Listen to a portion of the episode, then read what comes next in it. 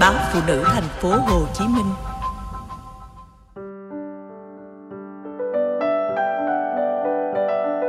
Điều gì khiến chồng muốn về nhà? Tôi tình cờ đọc được dòng trạng thái trên Facebook của một anh nọ. Anh ấy viết đơn giản thôi mà tôi nhớ mãi.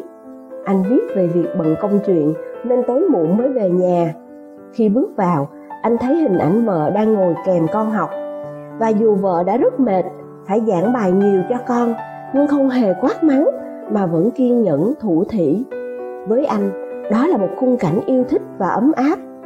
Cái cảm giác của anh khi kể lại, một người xa lạ như tôi cũng cảm nhận được. Tôi từng chứng kiến rất nhiều người đàn bà quay quắt khổ sở trong việc giữ chồng, tìm đủ mọi cách để khiến chồng muốn trở về nhà. Họ có thể sẽ chạy theo những lớp học giường chiếu để chiều chồng hơn cố gắng trong quyến rũ hơn tương tất chuyện nhà cửa, cơm nước, để biến nhà thành nơi có thể cạnh tranh với bàn nhậu, với những môi trường khác bên ngoài. Nhưng khi họ đã cố gắng hy sinh rất nhiều mà chồng vẫn về muộn, họ liền gào lên, đầy nghiến. Anh không thấy tôi đã cố gắng thế nào à? Một anh bạn của tôi từng bảo, sợ nhất là những hôm về muộn mà vợ đã nấu sẵn một bữa cơm ngon và ngồi chờ khi đó ánh mắt vợ mang hình viên đạn và cô ấy có thể trồn lên không khác gì sự tử Hà Đông. Anh nói, thà vợ chờ anh là một bát mì tôm và một gương mặt bình yên còn hơn là một mâm cơm mà bị chửi té tát đến mức không thể nuốt. Anh luôn cảm giác khi vợ càng cố gắng để chiều mình, chăm sóc mình, để đòi hỏi mình phải đối tốt ngược lại. Anh càng thấy e dè, thấy như một gánh nặng. Nhà không còn là nơi thoải mái để anh muốn về.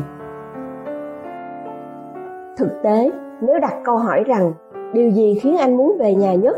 Không ít người trả lời rằng, muốn về nghỉ ngơi, muốn tìm bình yên. Có lẽ, người vợ nào cũng thuộc nằm lòng câu trả lời này, nhưng cách để thực hiện lại khác xa nhau.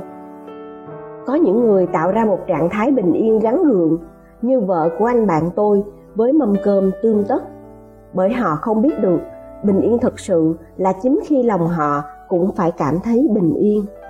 Có nhiều nỗi sợ và sự tự ti bên trong, nên họ gồng mình lên, mong được công nhận, mong được sự quan tâm ngược lại. Chính trạng thái làm mọi việc chỉ hướng tới kỳ vọng kết quả mà thiếu sự quan sát, thấu hiểu ấy, vô tình lại tạo ra những áp lực khiến đôi bên mệt mỏi. Trong khi đó, sự tự nhiên và thoải mái mới là điều cần được bồi đắp. Người vợ ở đầu bài, dù chị cũng rất vất vả bươn chải, nhưng không hề đay nghiến chồng khi anh về muộn, không trút bực tức lên đầu con. Trong hoàn cảnh ấy, dễ gì một người vợ còn bình tĩnh để dạy con học. Thường thấy là cảnh một bà vợ điên cuồng tra khảo, gọi điện liên tục cho chồng. Tôi không có ý chê bai hay đánh giá người vợ nào. Tôi chỉ muốn nói rằng, một ngôi nhà cũng giống như một mối quan hệ để người đàn ông muốn về nhà hay muốn ở lại trong mối quan hệ ấy. Thực chất, người đàn bà không phải học kỹ năng để chiều chồng, mà chỉ cần học những điều để bản thân mình tốt lên, để xung quanh mình là một nguồn năng lượng nhẹ nhàng và bình yên. Cảm giác bình yên đôi khi lại là sự quyến rũ tuyệt vời nhất. Vậy nên, có những người đàn bà không nấu cơm, dành thời gian xem phim, đắp mặt nạ khi vắng chồng lại hấp dẫn hơn một người vợ dành cả buổi tối để nấu cơm và sững cồ khi chồng về muộn. Hẳn ai cũng biết câu chuyện về người đàn ông trồng một cái cây trước thềm nhà. Mỗi khi về đến cửa, anh sẽ chạm tay vào cái cây ấy và tự nhủ rằng, để lại mọi bực bội, phiền muộn sau cánh cửa. Cuộc sống của gia đình nào cũng sẽ có những mệt mỏi, những mâu thuẫn riêng.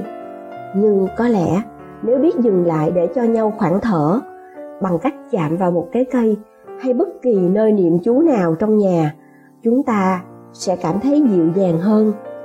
Khi nhà là nơi bình yên, ai cũng muốn về nhà.